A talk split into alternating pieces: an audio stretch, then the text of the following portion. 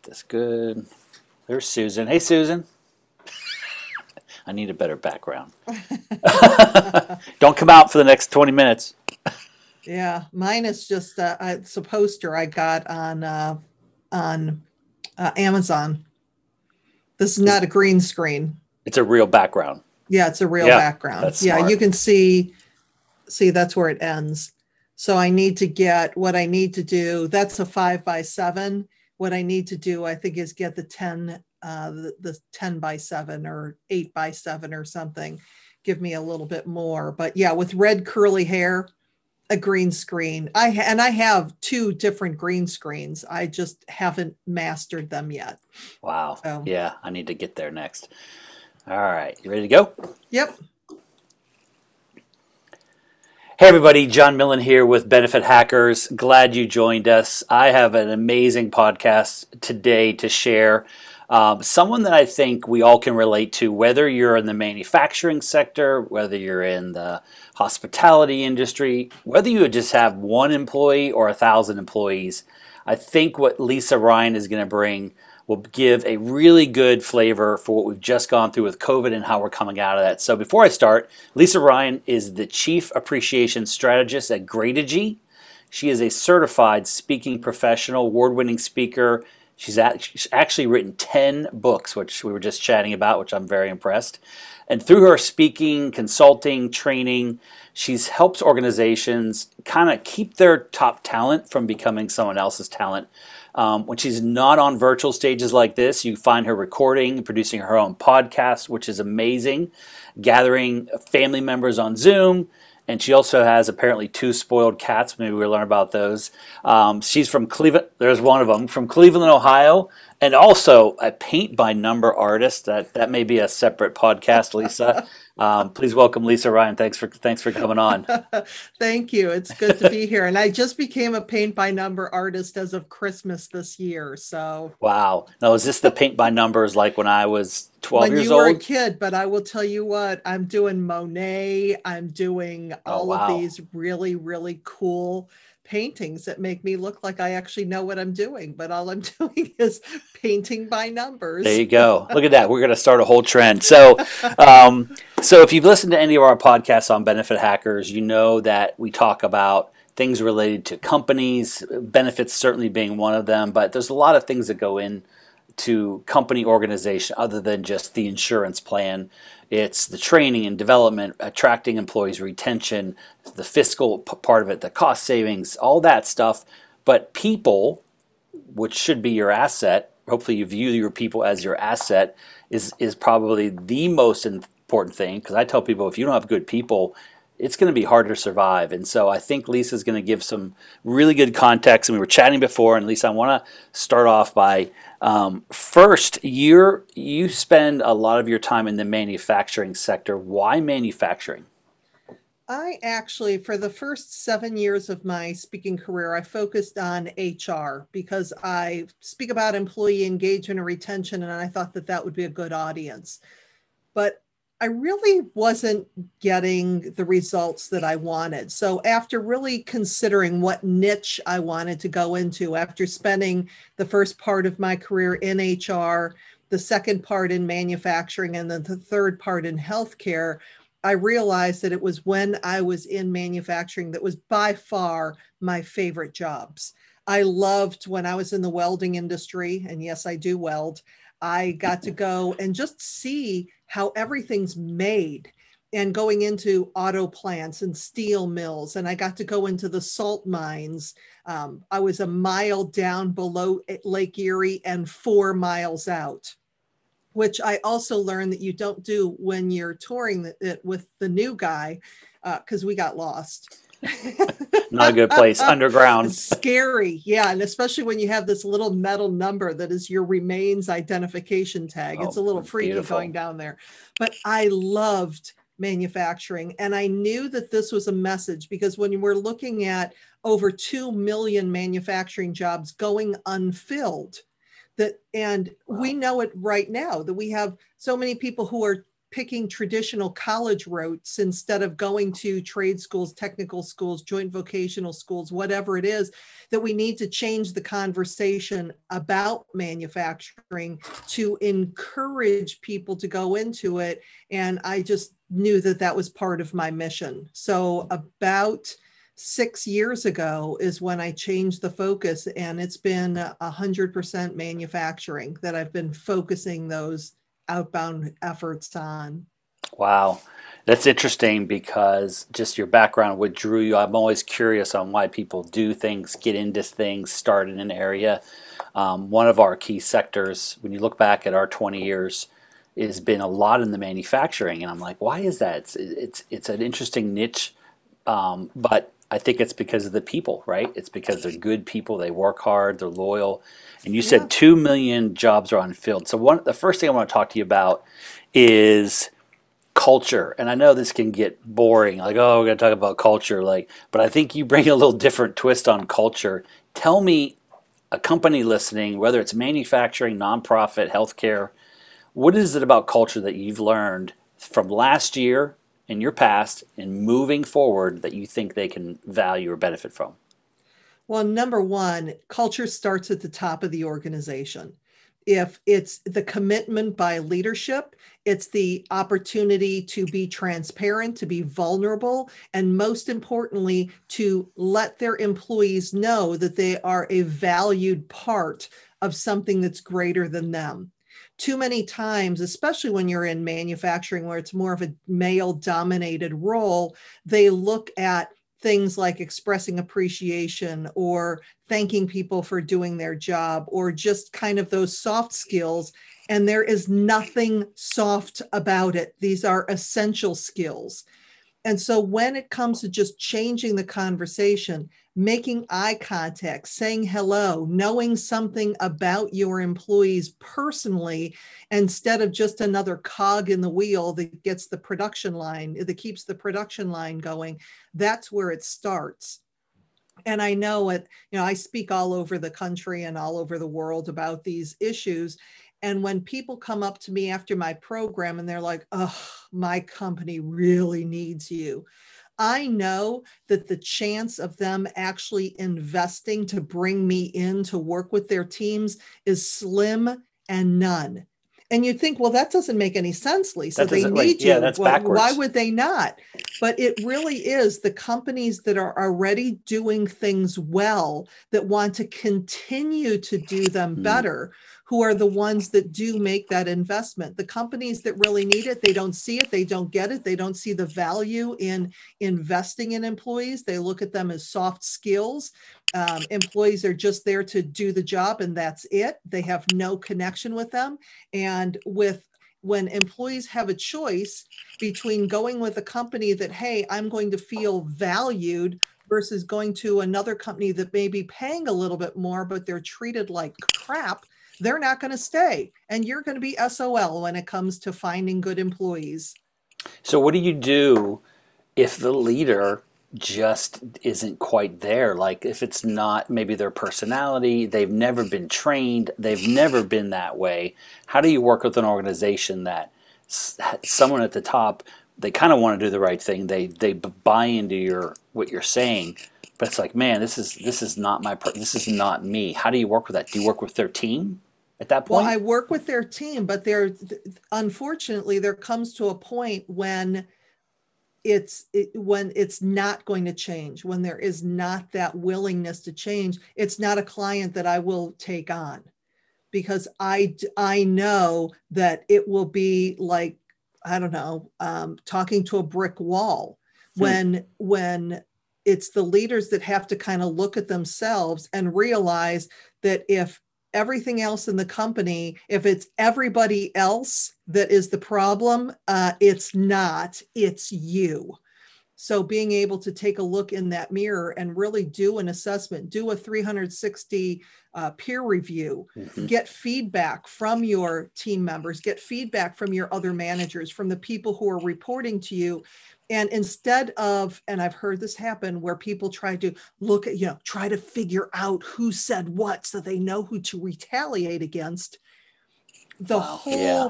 mindset is thank you for sharing knowing that there's going to be some disgruntled employees that are just going to say stuff that is mean but chances are that there's a thread that goes through there that you as a leader have to be willing to look at yourself and and try to fix that. Do you because do a lot of do you do a lot of um, i'm not going to say counseling but if you've ever watched shows like uh, the profit with marcus right. lemonis he says a lot about the people and the relationships. Do you find yourself engaging sometimes with them individually to get them at the right place before you implement anything? Yeah, because when I sit down with the clients that I'm consulting with, we sit, we set those expectations as far as where they are now and where they see themselves, but also doing that assessment of where they are as a leader and the commitment that they are willing to make. And if again they have those blinders on, they're not seeing that they're part of the program, or that they're part of the problem, then it doesn't matter. They can have the greatest HR team in the world. They can have the greatest uh, support leadership team in the world. But if the, if the person at the very top comes to a training program and they sit in the back of the room talking on the phone and checking their emails and texting the entire time, their employees see that mm-hmm. their leaders see that and they're like well if it's not important to the president why should it be important to me it's one more thing that they're wasting money on looking for the easy button that they can press and make mm-hmm. this a great culture but culture took a long time to happen and it's not changing overnight and unless yep. you're willing to invest the time and the effort in it, it's it's not going to work. So sorry to burst that bubble that there's not this easy button, but you know we got to not a training. The pro- there's not a webinar we can all listen to and just yeah, it's a 30 it minute. Believe me, That's if I had that 30 minute webinar that could change the everything, oh, you and I wouldn't be talking because I'd right. be on my own island somewhere in the Caribbean right now. yeah, accountable leadership, right? You got to be accountable, and that's so true. Um, exactly. Especially last year. Did you? Um, so I want to talk and, and, pivot a little bit to communication because yeah. culture is a lot about talking, listening, expressing, problem solving, and communication. You know, again, oh, great communication. Communicate more. When when you hear that word, how do you interpret that, or how do you talk to companies about being better communicators to their to their teams? Most people believe that they communicate enough, and I can assure you they don't. When it gets to the point of over communicating, like I had a career in sales, and back in the back in the day, they would say that it takes 21 contacts to make us or I'm sorry, it takes seven contacts to make a sale. And you you've probably heard those same statistics. Mm-hmm. Well, now it's elevated that that same seven has now gone to 21. Why? Because we're getting hundreds of emails wow. a day. So I'm in see your email. We're getting tens of voicemails a day. I may hit delete because I don't know who you are when you're leaving that message. So it's in that and figuring out how people like communicate being communicated with, particularly with a remote workforce. Do you bring everybody on camera when you're doing Zoom meetings or do you let them be off of camera? I always encourage being on camera. Number one, you can kind of see what's going on mm-hmm. and, and, and read that employee's faces versus the fact that okay, well, maybe once in a while you'll let them not be on camera because they're having a horrible hair day and their kids are screaming in the background, right. whatever. Right. But it's it's over communicating in the fact of of talking on the phone and doing Zoom meetings and using things like Slack and WhatsApp and these different apps that you can do and getting together in person, maintaining distance, wearing a mask and washing your hands, of course. but gotta put that in the, the disclaimer. yeah, but figuring out how employees, how people like to be communicated with and making sure that you're doing that because you can say something exactly what you want but for some reason they're thinking about their kid who's either having a snow day or is having a hybrid day right. or doesn't know if they're going to school. So their mind is somewhere else. So you say it again and maybe that's the first time they heard it or they're hearing it for the second time they're like ooh this must be really important because he's telling me again i should pay attention so we're looking for that clarification. And not only from a business standpoint you know what's going on with that uh, getting that product out today but how are you doing personally? Uh, you know how's your mom doing in the assisted living facility? How's your kids handling this hybrid schooling? You know what's going on with you? Because we have a deeper need for connection right now than we ever have before because you know the the thought of hugging strangers anymore is just becoming a foreign concept. So yes you're right. And about um, zoom calls right? Connecting a lot of companies are remote. And so a lot of them can't get together in person. They're all working from their homes. Um, one of the things we did last year we had already been in the habit of doing it which helped is we were having daily training calls. Every morning 8.30 to 8.45 we have a little tr- curriculum we go through. We watch the videos we discuss it. So we went remote last year we were already doing that. So we just did them on zoom and so it really helped. Because i remember the first call we had the first call was like okay forget the training video you just watched about selling or whatever. How's everyone doing? Yep. And it's like and they're like this is rough Yep. My, you know, just it was nothing business. It was like, uh, yeah, this is hard.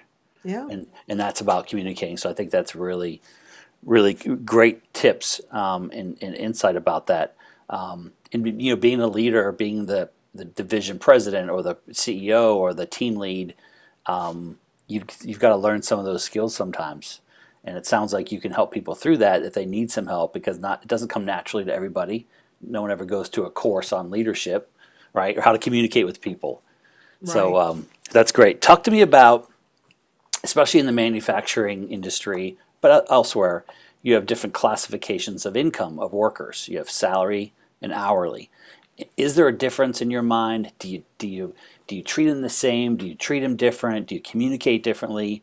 Um, because it's classified in benefits certainly, but in other things. Talk to me about that role.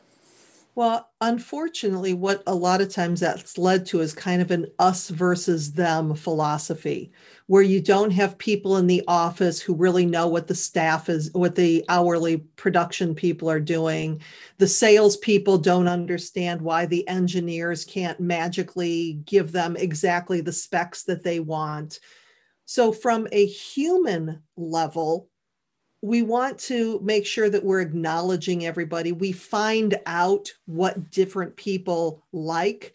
For example, one of the things I promote in my programs is the All About Me sheet. And this is just finding out what is your favorite candy bar? What's your favorite hobby? What do you like to do? What's your favorite gift card? Instead of going and buying, you know, a couple hundred dollars worth of $10 coffee gift cards, and you might be giving those to people who would rather have a gas card or would rather have a grocery card. And it's just these little changes but there's too many times that people don't have the opportunity to really understand what the rest of the the people do. So if you're putting together an employee experience team, which again is a great way to find out what's really going on, but making sure that that is cross departmental, where you have people from engineering and uh, people from the shop floor and people in management and people from HR, not necessarily upper management because that kind of takes unless these uh, the the leaders who are involved are really transparent and really vulnerable, you have to create a safe environment for these employees to get together to brainstorm ideas and then bring that to a leadership team that's going to listen and act on what they bring them. So it's not necessarily treating everybody exactly the same, but if you're giving Friday afternoons off to the office, why not look for a different way to reward your production employees and do something for them because there really is that whole mentality of us versus them. Yeah, yeah. And, and it's got to be broken down. Yes, you do different jobs. Yes, you get paid different. But in some of the clients I have, like the person getting paid $15 an hour, maybe controlling a part of the process that if it breaks down, they know how to fix it like in a printing printing and manufacturing facility like they know how to fix the machine to get it back running without them there's no machine There's no yep. there's no printing. Um, tell me what are what are what's something that organizations can do on a little baby step. You know, certainly they can launch this big initiative. We're going to have this big, which may be hard to do. What are little things that people can just do naturally without telling anybody? Just like I'm just going to start doing this. No program, no work. You know, what are some of the some, some little tips people can do? What's funny because consistently with the, the leaders that I have been interviewing on my podcast, the thing that they say almost without exception is that when they came into leadership or they came brand new into the company, they sat down with every single employee. They sat down with the employees, they were extremely vulnerable, and they said, if you can make if if we could wave a magic wand and you were me tomorrow, what would you change? What would you do? And listen to that feedback and look for the little things that you can start to change. Now, at the beginning, another one of my clients did this. They had four plants that he went to and sat down with every employee. Now, the first time he went around, there wasn't that level of trust there because it's like, oh, why he's here and what trouble. does he want to hear? So they ah. kind of looked at what they thought they were supposed to say but the second time, because after he had taken some action on what they said, they saw those changes, it became a little bit safer and it became a little bit safer. But it's having those conversations that sometimes leaders are afraid because they think, well, if I ask my employees what they want, they're going to say they want a $20 an hour raise and six months off. And what's going to happen instead is they're going to say, you know what? I've been coming in at six. I would rather come in at 6:30 because of getting my kid to school on time. Um, I would mm-hmm. rather, I'd like to be able to listen to music while I'm on the line. I would be able to just these little things to make their job a little bit better. That's what they're looking for. They're not looking for the big stuff.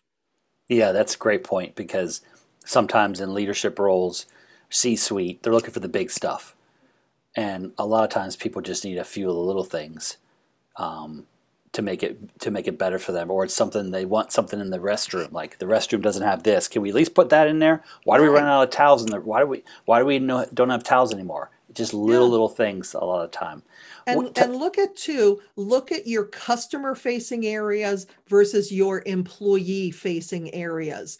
If you go out into your showroom or your waiting area and it's beautiful and it's bright and it's painted and you go into the company workroom the company lunchroom and there's paint peeling off the walls and it's dirty and nobody's cleaned the microwave in six years that's where you start Yep. That's you pay attention and you make it pleasant for people to work there. Couple gallons of paint, little bit of elbow grease to clean up the place. Employees will feel that they're valued because you're paying enough uh, attention to them instead of just assuming that they're always going to be there, that they're always going to do their job.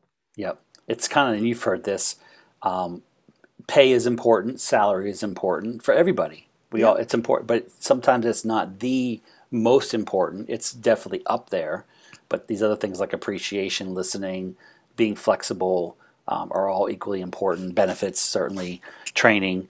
Um, what's a good fit for you? A, a, client that someone's listening. Who like who is your ideal customer or your ideal client that you typically work with? What are some of the traits they exhibit that they could they would say, oh, maybe Lisa could help me? Oh man.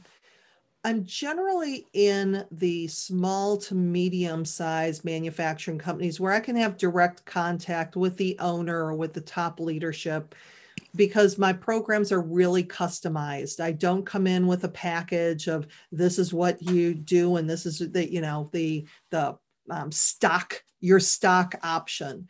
I like to work closely with the leadership teams and people who are equally open to pre- having the uh, the training, the programs done for their leadership team as they are for their hourly employees.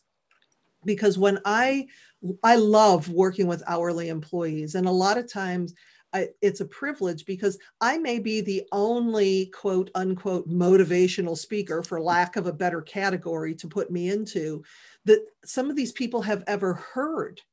And so when I bring them concepts and share with them ideas that they never were exposed to, it can be mm-hmm. mind blowing. Yeah. And when leadership then sees this seed, sees this spark with somebody who's from the production floor that they never even noticed before, now we're starting to pay attention to who's going to be our, our future leaders, who's going to be in our succession planning. So it's not necessarily the type of company, but it's that whole mentality that we're looking at at a holistic view of the culture, including everybody, instead of putting another band-aid to fix our leadership Yeah. team to make the whole thing better. Or a slogan on the wall. Exactly. Or hiring some high priced consulting firm to come up with a vision and mission statement Right. that then goes into the file drawer and is never looked at again. That's right. That's right. No, that's great. And uh, you just said something that made me think about working with hourly employees. It's kind of like um, if you've seen the, the show The Profit, Marcus Lemonis, where he goes into companies, he meets the owner, da, da, da, and he's like, What's back there? Oh, let me go talk to them. And he kicks the owner out. He's like, Let me talk to the people back here who are doing Yep. all the work. And he gets it, he gets it straight. Mm-hmm. Or undercover boss, right? Yep. That whole thing. And I can't believe that's still going on. People are like, this is undercover boss. Don't they know that by now? It's undercover. Like, are they get, uh, uh, or they like, we're on TV. I'm going to get a new house. I'm going to get a new house, maybe. so, Lisa, tell me about your. Um, so, I'm wrapping up here. Tell me about your your podcast. How do the people find it and listen to it? Sure. My podcast is the Manufacturers Network podcast, and it is literally wherever you get your podcast, including the personal assistant that rhymes with OPEXA. I don't want to say her name out loud because she'll start talking to me. So you can ask her to play the Manufacturers Network podcast, and she will. Or you can go to the website, which is manufacturers network.com. Excellent. And I have great guests. As a matter of fact, you're on the show, so you're in the lineup of Excellent. fantastic guests. And what I look for in guests is are people who are doing something cool that can make a difference in manufacturing, whether it be with the culture, whether it be with the people, the processes. That's who I am looking to connect with as far as the podcast. You know, the podcast is an interesting piece. Um, so for, I was on vacation last week to Tennessee, seven hour drive down, seven hours back. You know, I'm driving and I had my headphones and I'm listening to podcasts because I had uninterrupted time. Um, and you know, when you open your brain for a few minutes and you start listening to other people, you get to know them really fast. And I was Mhm. listening to a podcast with these two guys, and within 20 minutes, I'm like, they're just like me. Like I totally relate. It so much led me to that. I was reaching out to them, saying, "I want to talk to you. How can I work with you? How can I learn?" I was looking for a mastermind. What does it cost?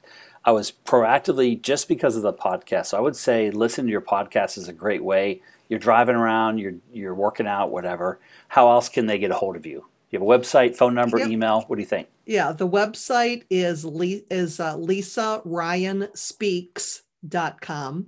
And Okay. I am also uh, connect with me on LinkedIn. There's a lot of resources on my website as far as videos, but I am very active on LinkedIn as far as not only the podcast episodes, but I also put a lot of videos and articles and how to and all kinds of things. So that is a, a free resource. Just make sure that you put a personal note in there. Hey, heard you on this podcast. Yeah, yeah. So that's Perfect. great- Yeah, I know we've connected and shared. So, Lisa, thank you again for coming on. I think this is great resource, great tips for people, whether it's manufacturing, great. But I think the tips you shared are not just manufacturing; they're about managing people, working with people, and I appreciate you coming on to share that. You're very welcome. All right, we'll talk soon. Thanks, Lisa.